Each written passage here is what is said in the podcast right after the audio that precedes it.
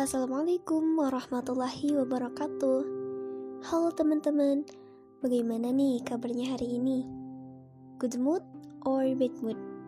Nah, apa pun perasaan yang sedang kamu rasakan hari ini, mudah-mudahan itu uh, menjadikan motivasi kita untuk menjalani hari-hari ini, ya.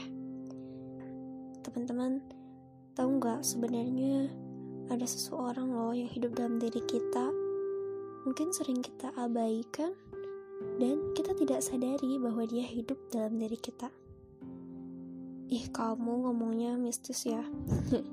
enggak, sebenarnya ini enggak mistis sih. Dia benar-benar hidup kok dalam diri kita. Cuman kitanya aja yang enggak sadar.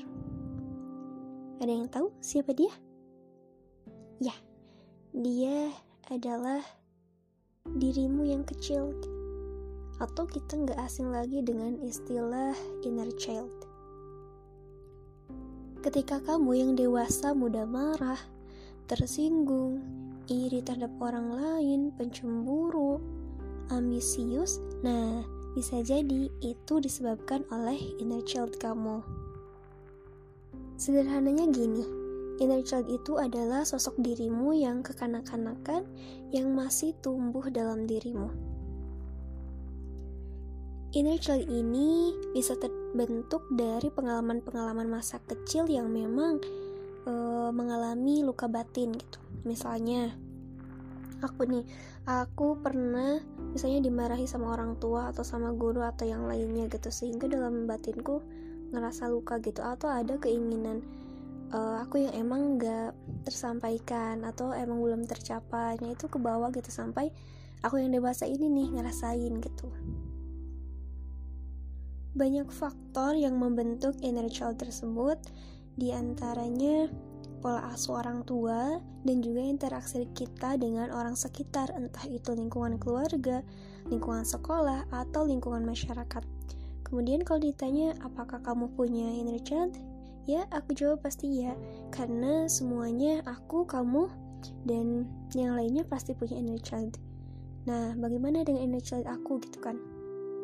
Nah, misalnya hmm, aku yang dewasa ini perfeksionis ambisius ingin mencapai sesuatu atau ingin mencapai prestasi tertentu gitu ya. Nah itu karena disebabkan inside aku yang emang pas kecil mendapatkan apresiasi. Nah yang ingin uh, apresiasi itu Mira ingin dapatkan lagi gitu.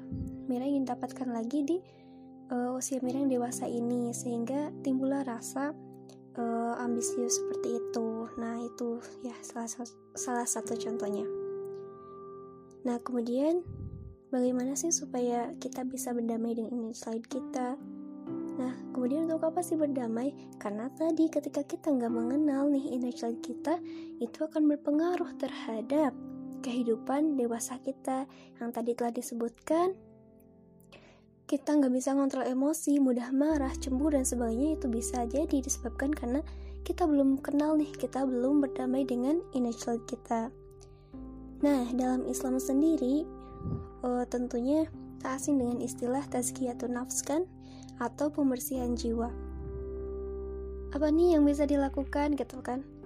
Nah, kita bisa melakukan yang pertama. Coba kamu ingat-ingat kembali nih atau flashback tentang kejadian-kejadian yang pernah terjadi di waktu kecil gitu. Pengalaman yang baik atau yang buruk, coba kita ingat dan kita pikirkan secara sadar dan memaknai setiap kejadian yang telah terjadi.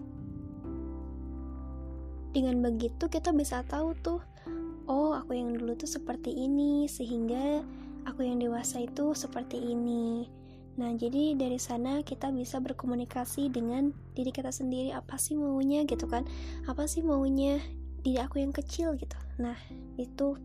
Kemudian yang kedua, coba kamu lepaskan dan ikhlaskan segala kejadian di masa lalu uh, atau uh, kamu menerima dan mengakui bahwa memang kamu pernah loh mengalami kejadian yang menyakitkan atau memalukan yang memang sengaja gitu kan kamu lupakan. Nah, bagaimana sih cara melepaskannya? kamu bisa melakukannya dengan curhat kepada orang terdekat yang emang terpercaya atau datang ke psikolog, psikiater atau konselor yang dapat membantu kamu. Atau kalau kamu nggak bisa nih, kamu juga bisa melakukan dengan terapi menulis. Nah, jadi kamu nggak bisa nih curhat kepada orang lain gitu. Kamu bisa tuliskan semua kejadian itu dalam buku harian kamu gitu. Semuanya kamu tulis. Nah itu bisa jadi salah satu untuk melepaskan gitu inner child kamu. Nah yang ketiga memaafkan diri sendiri. Nah karena boleh jadi nih kita sendiri loh yang jahat gitu. Kita sendiri yang menzolimi diri sendiri dengan tidak memahami diri sendiri gitu dan bersik bersikap abai. Nah karena kan Allah juga tidak menyukai hambanya yang berbuat zalim. Kemudian, selain memaafkan diri sendiri, maafkan juga orang-orang yang memang terlibat dalam peristiwa tersebut. Dan maafkan juga kejadian yang telah membentuk gitu kan, membentuk yang child kamu sampai sekarang gitu. Uh, kita harus percaya bahwa mereka hadir gitu kan kejadian itu uh, menimpa kita itu atas seizinnya gitu. Dan mungkin Allah ingin menguji kita gitu kan melatih kita menjadi orang yang lebih kuat gitu yang emang bisa mengontrol nih emosi kita gitu. Teringat dengan sebuah kisah ketika Nabi Muhammad SAW hijrah ke Taib coba apa yang terjadi? Apakah beliau mendapatkan sambutan yang meriah atau yang begitu hangat? Tidak pada saat itu, Nabi mendapatkan perlakuan yang sangat keji dari kaumnya. Nabi ditolak dan dilempari batu oleh kaum Taib sendiri. Terus apakah Nabi berbalik menyakiti mereka? Tidak. Terus apa yang dilakukan Nabi? Nabi mendoakannya dan memaafkan kaum Taib. Sehingga kelak gitu kan. Nabi mendoakan supaya kaum Taib itu keturunannya beragama Islam. Padahal Allah sudah mengizinkan loh untuk gitu kan. Kalau kasarnya untuk mengazab kaum Taib tersebut gitu kan. Tapi Nabi menolak karena Nabi nggak mau nih membalasnya gitu. Nabi lebih baik memaafkannya gitu dan mendoakannya. Nah, dari kisah tersebut gitu memberikan suatu pelajaran kepada kita ketika Nabi dizolimi, Nabi memilih untuk berdoakan kebaikan kepada kaumnya. Nabi tidak membiarkan kezaliman itu masuk ke dalam dirinya dengan menyimpan suatu rasa sakit atau dendam gitu kan, dendam dalam dirinya. Yang dilakukan Nabi adalah melepaskan dengan cara memaafkan dan mendoakannya. Nah, dengan cara yang demikian, sebenarnya kita telah mengeluarkan gitu kan. Mengeluarkan hal yang buruk dalam diri kita dengan berdoa pula berarti kita lebih memberikan kasih sayang kepada orang lain dan itu artinya kita telah menyayangi diri sendiri. Nah ini yang terakhir kita nikmat uh, nikmatilah gitu kan. Nikmatilah semua proses yang terjadi dalam hidupmu tentunya dengan sadar dan sabar. Bukankah Allah mencintai orang-orang yang sabar dalam keadaan diri kita yang belum bisa mengontrol, belum mengenal, atau bahkan belum bisa berdamai dengan inner child kita, sebagai muslim, maka mintalah pertolongan kepada Allah karena sejatinya dialah yang menghendaki semuanya. Insya Allah kita akan menjadi muslim yang kuat dan muslim yang sehat zahir serta batin. Nah, mudah-mudahan bermanfaat.